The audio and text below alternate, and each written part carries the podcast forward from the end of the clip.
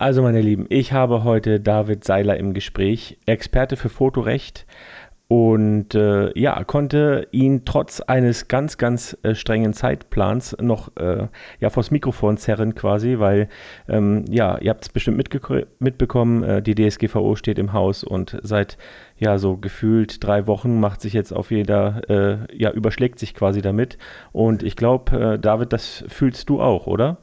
Ja, die äh, Anfragen nehmen in den letzten ja, zwei, drei Wochen stark zu, obwohl die äh, Datenschutzgrundverordnung ja seit zwei Jahren äh, in Kraft ist, äh, allerdings erst eben am 25. Mai angewendet werden muss, so dass eigentlich genug Zeit bestanden hätte, alles in Ruhe vorzubereiten. Aber jetzt äh, kommt halt die große Hektik, Panik ähm, ob man noch alles schafft und ob man irgendwie 20 Millionen Euro Bußgeld zahlen muss. äh, das ist ja äh, völlig übertrieben. Ähm, ja, aber vielleicht ist das ja eh auch eine deiner Fragen. Ja, ähm, das ist äh, tatsächlich eine meiner Fragen, weil ja, man hört es ja, dass die Bußgelder jetzt stark quasi angehoben worden sind. Und ähm, wie siehst du das realistisch jetzt für ja, ich sag mal so Kleinunternehmerfotografie. Meinst du, dass äh, da trotz jetzt, klar, es waren zwei Jahre Zeit, dass man sich da hätte umstellen können, ähm, meinst du, dass sie gleich von vornherein äh, alle Leute auf dem Kicker haben? Nein. Also erstens mal können sie es von der Personalkapazität her gar nicht machen.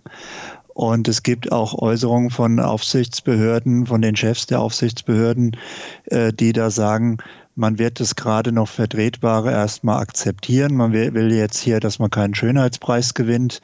Äh, einer der Landesdatenschutzbeauftragten hat auch gesagt, ähm, sie hält die Übergangsfrist für die äh, kleinen Unternehmen für viel zu kurz und sie können und werden deshalb nicht gleich äh, mit Sanktionen daherkommen.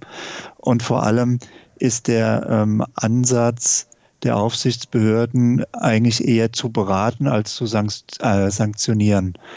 Denen kommt es also nicht darauf an, jetzt hier äh, irgendwie groß Kasse zu machen. Das Geld fließt sowieso nicht in ihren eigenen äh, Haushalt, sondern ähm, sie wollen eben, dass die Daten geschützt werden und beraten dann. Und wenn man jetzt eben äh, irgendeinen Datenschutzverstoß begangen hat, äh, fragen sie nach, warum und weshalb. Und wenn man sich kooperativ und einsichtig zeigt, äh, gehe ich mal ganz stark davon aus, wenn man jetzt nicht gerade einen ganz groben Bockmist geschossen hat, dass man da nicht im ersten Schritt mit Bußgeldern rechnen muss.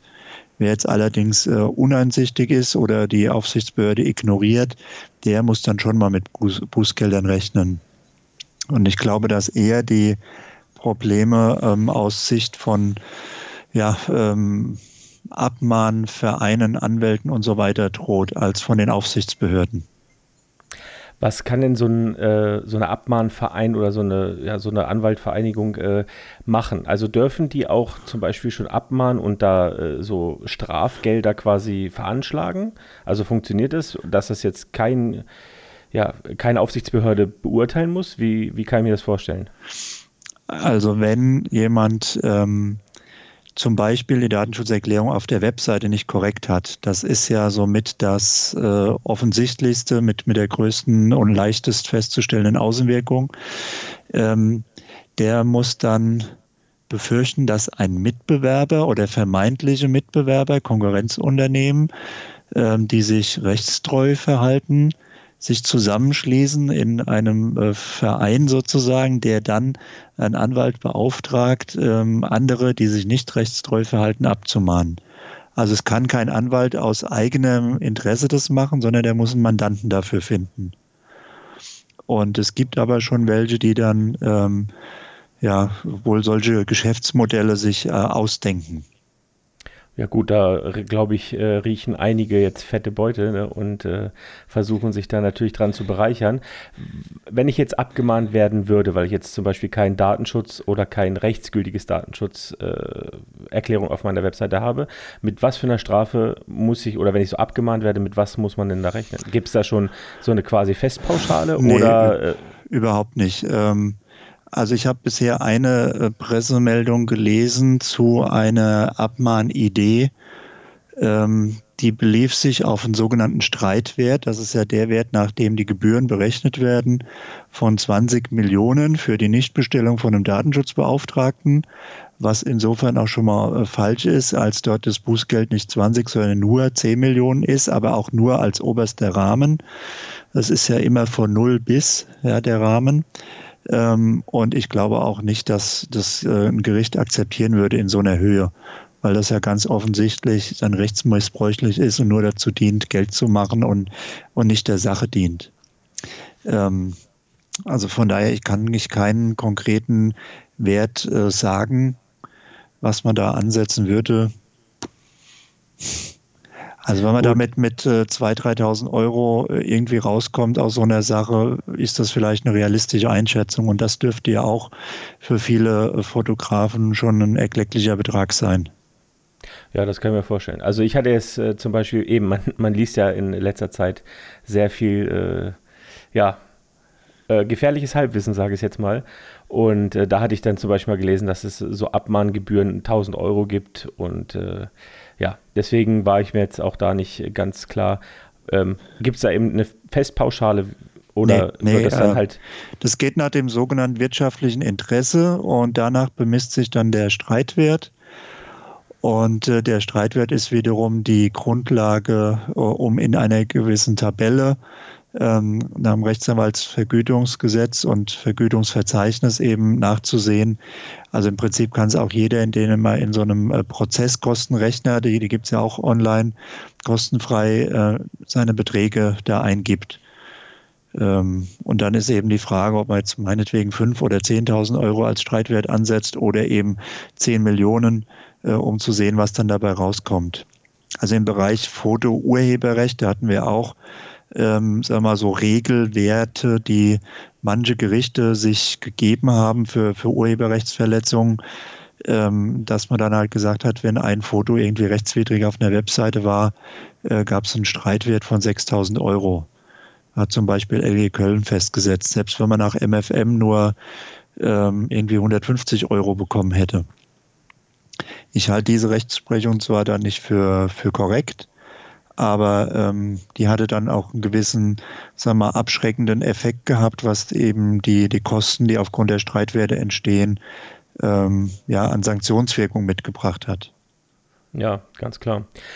Das heißt im Klartext, ich muss mich jetzt darum kümmern, dass ich bis, äh, wann geht's? 25. Mai, äh, Mai glaube ich. Ne? Mai, ja, genau. Ähm, äh, also zehn Tage noch ab heute quasi, habe ich noch Zeit, quasi ein rechtsgültiges Impressum und eine Datenschutzerklärung auf meiner Webseite zu, äh, ja, zu platzieren. Ja. Und äh, also das wären jetzt erstmal, glaube ich, so die Maßnahmen, die am wichtigsten wären, oder? Genau, genau. also beim Impressum hat sich äh, nichts geändert. Das ist nach wie vor in Paragraph 5 Telemediengesetz geregelt, was da an Angaben rein muss. Ähm, viele haben halt vielleicht Telefonnummer, äh, E-Mail-Adresse drin und ähm, die Postanschrift. Das sind ja mal so die minimalen Sachen, aber ähm, je nachdem, ob man eine GmbH ist zum Beispiel, muss noch die Handelsregisternummer rein oder auch die, die Umsatzsteuer-ID. Das sind Sachen, die dann vielleicht oft vergessen werden. Hat aber ja, alles nichts mit dem Datenschutzrecht zu tun. Okay, also das hat äh, eben, wie gesagt, Impressum hat damit gar nichts zu tun. Nee. Das heißt, ich muss mich jetzt eigentlich nur um die Datenschutzerklärung auf meiner Webseite kümmern. Also vorausgesetzt, das andere ist schon äh, ordnungsgemäß da. Das muss natürlich auch sein, ja. Also Richtig, aber unter jetzt unter dieses neue, unter die DSGVO fällt jetzt, würde das Impressum nicht fallen. Genau. Also könnte man meine Webseite trotzdem abmahnen, wenn mein Impressum nicht stimmt? Ähm, das ist auch möglich, ja. Aber das, das würde dann unter eine andere, genau, unter ein anderes Recht fallen quasi. Ja, ja. Tele Telemediengesetz ist das dann. Also, das ist ja mal für die Außenwirkung, wie du vorhin gesagt hattest, äh, dass man jetzt safe wäre, dass man Datenschutz und Impressum auf seiner Webseite hat. Wenn ich jetzt aber natürlich Bilder auf meiner Webseite habe von Modellen oder ja, mhm. also Personen, ja. muss ich da von jedem Einzelnen äh, eine schriftliche Genehmigung haben? Also man muss eine äh, Rechtsgrundlage haben. Und ich fange mal andersrum an. Äh, man muss eigentlich davon ausgehen, dass die Abbildung von Personen personenbezogene Daten sind und damit unter das Datenschutzrecht fallen, wenn ich nicht ausschließlich privat tätig bin. Also privat, familiär gehört nicht in, unter das Datenschutzrecht, aber alles andere jetzt, wer beruflich ist oder eben, äh, und sei es nur als Hobbyfotograf, aber doch Bilder veröffentlicht, also eben nicht nur in der Familie rumzeigt, der fällt unter das Datenschutzrecht. So, und dann äh, sind Fotos, auf denen Personen abgebildet sind, eben personenbezogene Daten. Die enthalten ja Informationen wie ähm, Geschlecht, etwaiges Alter, Pi mal Daumen, äh, Rasse, ähm, Augenfarbe und so weiter. Ähm, also ganz viele personenbezogene Daten. Und wenn ich solche Daten verarbeite, brauche ich eine Erlaubnisnorm. Und da gibt es äh, realistisch, sagen wir mal, zwei oder drei, die da in Betracht kommen. Das eine ist die Einwilligung, ganz klassisch, so wie es auch äh, im Kunsturhebergesetz seit 1907 drinsteht. Allerdings noch, noch nicht für die Aufnahme, sondern erst für die Veröffentlichung der Aufnahmen. Und, und, beim Datenschutzrecht gilt es schon für die Aufnahme, fürs Fotografieren. Ach so, also, ah, stimmt, weil die ja das Erstellen des Bildes ja schon eine genau. Verarbeitung von personenbezogenen Daten ist. Genau, da nennt man die, ah. die Verarbeitung des Erheben der Daten. Jawohl. Und ähm, die zweite Rechtsgrundlage, und das ist in der Praxis die beste und die empfehlenswerteste, ist die ähm, Datenverarbeitung zur Vertragserfüllung. Also ganz klassischer Fall, ich gehe ins äh, Porträtstudio und lasse mir Bewerbungsfotos machen oder eben Porträtfotos zum Verschenken. Ja, das wäre ganz klassische Datenverarbeitung zur Vertragserfüllung, da brauche ich keine Einwilligung.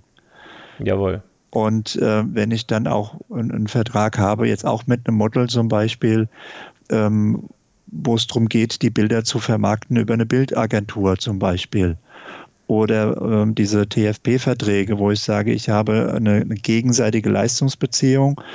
Das Model gestattet mir, die Abbildung seiner Person äh, zu meinen Eigenwerbezwecken zu verwenden und ich gestatte umgekehrt, die mit meinem Urheberrecht quasi geschützten Bilder ähm, durchs Model verwenden zu lassen. Auch das ist ein Vertrag und äh, das ist auch eine Rechtsgrundlage, um Bilder zu verarbeiten. Und äh, die nächste Kategorie, die ja quasi die größten Probleme in der Praxis äh, bietet, ähm, ist eben die Fotografie bei Ereignissen, Events, Veranstaltungen, wie auch immer man es bezeichnen mag, wo ich eben keinen unmittelbaren Kontakt habe zum Model, was jetzt vor mir steht und, und zu mir zum Beispiel ins Studio gekommen ist.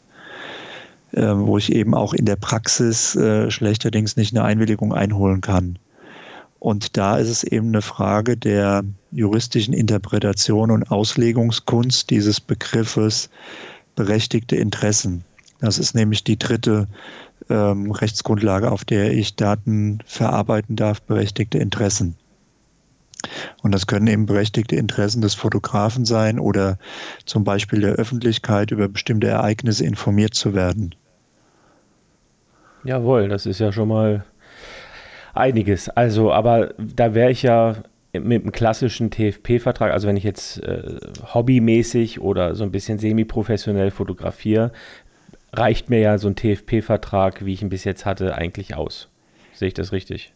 Ähm, was, also man muss äh, überlegen, wofür er ausreicht. Für die Frage, darf ich die Fotos aufnehmen oder darf ich die Fotos auf die Webseite stellen? An sich reicht er ja aber ähm, ich muss hier noch mehr Sachen erfüllen. Und zwar, ähm, ich muss die, die Transparenzpflichten erfüllen. Die, die Grundüberlegung bei der Datenschutzgrundverordnung ist nicht nur dieses sogenannte Verbot mit Erlaubnisvorbehalt, das heißt, dass ich gar nichts mit Daten machen darf, außer ich habe eine dieser genannten drei gesetzlichen Erlaubnisnormen. Es gibt noch weitere, die aber jetzt nicht für die Fotografie groß relevant sind. Ähm, und der, der zweite Teilgedanke ist eben der, dass ich als betroffene Person, das wäre jetzt hier zum Beispiel die Person, die fotografiert ist, ähm, wissen soll, wer von mir was mit den Daten macht und welche Rechte ich in Bezug auf die Daten habe. Ja, also eine Information, eine Transparenz eben über Datenverarbeitungsvorgänge. Und das ist in den klassischen Verträgen mit äh, 99-prozentiger Sicherheit eben nicht drin. Und das okay. müsste eben noch ergänzt werden, diese Informationspflichten, weil auch der, die Verletzung dieser Informationspflichten, also nicht oder nicht vollständige Erfüllung oder nicht rechtzeitige Erfüllung, ähm, wieder mit einem Bußgeld geahndet werden kann. Jawohl. Also das heißt, ich müsste jetzt quasi den TFP-Vertrag darum erweitern, äh, dass ich dem Model klar transparent aufschlüssel, was ich mit den Daten machen möchte. Also wo ich sie speichern werde, wo ich sie veröffentlichen werde. Habe ich das richtig verstanden? Genau. Wer, wer ich bin, der die, diese Daten da verarbeitet, wie lang die Daten gespeichert werden, ist auch ja so ein Knackpunkt bei der Fotografie. Und ähm, ja, es sind insgesamt zwölf Informationspflichten. Ach so, die betroffenen Rechte, also dass man Recht hat auf Auskunft über die gespeicherten Daten, ähm, ein Recht hat auf Löschung der Daten unter bestimmten Umständen, ein Recht hat, eine erteilte Einwilligung jederzeit und frei zu widerrufen. Auch etwas, was ganz anders ist als im Kunsturhebergesetz.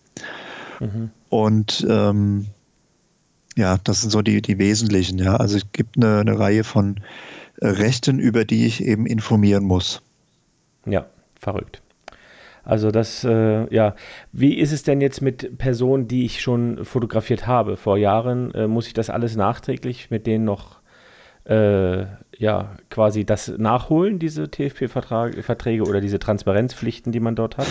Ähm, die Transparenzpflichten sind zu erfüllen bei der Erhebung der Daten. Und da die äh, Erhebung ja das Fotografieren ist, äh, gilt diese Transparenzpflicht nicht für bereits erhobene Daten, sprich für bereits äh, fotografierte Bilder. Ähm, das heißt nur für welche, die ich ab 25. Mai neu aufnehme. Ah, super. Dann ja. zählt das. Also muss also, ich jetzt nicht äh, alle meine Personen, die ich schon mal fotografiert habe, durchtelefonieren und sagen, dass sie mir bitte das und das bestätigen müssen, sondern es, es gilt erst quasi, wenn das, äh, wenn die Verordnung in Kraft tritt. Ja, aber das war das Thema Informationspflichten, das Thema Rechtmäßigkeit der Datenverarbeitung. Ähm, da bin ich mir nicht sicher, ob jeder für alle Fotos, die auf seiner Seite äh, sind, eine entsprechend dokumentierte, also auch nachweisbare Rechtsgrundlage hat. Also entweder eine Einwilligung, die natürlich immer auf tönernen Füßen steht, weil sie jederzeit widerrufen werden kann, äh, mhm. oder eben einen Vertrag, der ja, rein theoretisch gekündigt werden kann, aber solange er nicht gekündigt ist, ist der nach wie vor eine wirksame Grundlage zur Datenverarbeitung. Jawohl. Wie sieht es mit Landschaftsbildern aus? Äh, weil ich habe jetzt auch ja. mal dieses Gerücht gehört, dass es muss, es, es können schon jemand, es, es reicht schon, dass jemand einfach behauptet, im Bild gewesen zu sein, obwohl man ihn gar nicht wirklich erkennt. Das ist ja irgendwie recht absurd. Ähm, das habe ich also, mir auch gedacht, ja. Ja, also die ähm, Regeln des Datenschutzrechts sind dann anzuwenden, wenn eine Person erkennbar, identifizierbar ist selbst wenn es der Fotograf gar nicht sehr, äh, kann, die Person identifizieren, weil er sie nicht kennt, äh, würde es ausreichen, wenn jemand anderes die Person auf dem Foto erkennen kann. Okay. Wenn aber eine Person völlig verwischt ist bei einer Langzeitaufnahme, das passiert ja bei Landschaftsaufnahmen hin und wieder mal, ähm, oder völlig unscharf ist oder von hinten aufgenommen ist und keine besonderen Erkennungsmerkmale hat, ähm, dann habe ich keine Erkennbarkeit und äh, dann hat die, die Person, die vielleicht dann irgendwie schemenhaft oder unscharf oder sonst wie auf dem Bild ist, ähm, keine, keine Rechte. Ja, jawohl. Das, äh, das war mir jetzt noch wichtig, weil da hatte ich, wie gesagt, äh, ungesundes Halbwissen, glaube ich, gelesen, ähm, weil da wurde dann so ein Quatsch äh, fabriziert, dass es hieß, dass selbst eben Personen, die nicht erkennbar auf Bildern sind und ja, die einfach behaupten können, ich wäre da gewesen, die das Recht darauf hätten, dass es gelöscht werden darf. Aber das wäre mir, das war mir auch ein bisschen zu absurd. Ja. Ey, super, David. Das war äh, schon mal ganz, ganz viel. Ich bedanke mich recht herzlich für deine Zeit. Gerne. Ähm, hast du sowas wie eine Art TFP-Vertrag, Model Release oder sowas äh, vielleicht in Arbeit oder in Planung? Ich habe ja gesehen, du führst einen, einen, großartigen Blog, der sich um das Thema Fotorecht ähm, oder um das Thema Fotorecht kümmert. Den werde ich auch hier unter der Folge verlinken, damit du noch mehr, damit du noch mehr zu tun hast. ähm, nee, aber äh, weiß ich nicht, gibt es da sowas, eine Vorlage oder hast du eine Empfehlung, wo man sowas finden kann? Ähm, Empfehlung, wo man es finden kann, habe ich nicht, habe noch keinen gesehen. Ähm, ich habe eines bisher erarbeitet, nämlich eine Vereinbarung von Unternehmen für ihre Mitarbeiter, wenn sie die fotografieren lassen wollen. Ähm, das ist aber auch das Erste, was ich bisher gemacht habe. Andere Sachen sind in Planung, will ich die Woche noch was ähm, abschließen, aber dann bin ich auch erstmal ähm, ja eine Zeit lang abgetaucht, brauche da Erholung nach dem Stress der letzten Zeit. Ja, das kann ich mir vorstellen. Und, äh, dann geht es im Juni wieder weiter. Super. Also einfach äh, David seinen Blog im Auge behalten und äh, da kann man sich auf, ja, über das Neueste informieren und da wirst du uns auch äh, definitiv weiter versorgen mit äh, Fachwissen und da freuen wir uns schon drauf. Vielen Dank, genau. David. Ja, gerne.